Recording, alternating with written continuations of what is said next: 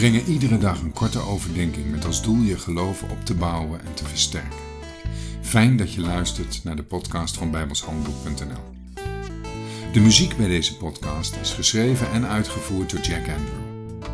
En vandaag behandelen we weer een bladzijde uit het Bijbelsdagboek. Het is drieëntwintig januari. Ik wil beginnen met het lezen van Hebreeën vier, vers twaalf. Want het woord Gods is levend en krachtig en scherp snijdender dan enig tweesnijdend zwaard. En gaat door tot de verdeling der ziel en des geestes en der samenvoegselen en des mergs.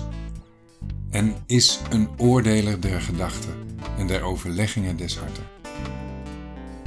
Gods woord, de Bijbel, is als een zwaard.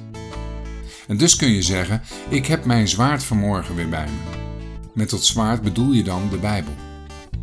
De vergelijking van het woord van God met een tweesnijdend zwaard is afkomstig uit Jesaja negenenveertig vers twee.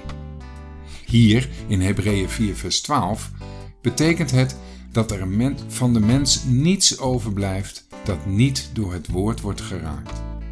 Er blijft ook niets van het woord verborgen. Een zwaard hakt diep op een mens in. Er komen nogal wat wonden van.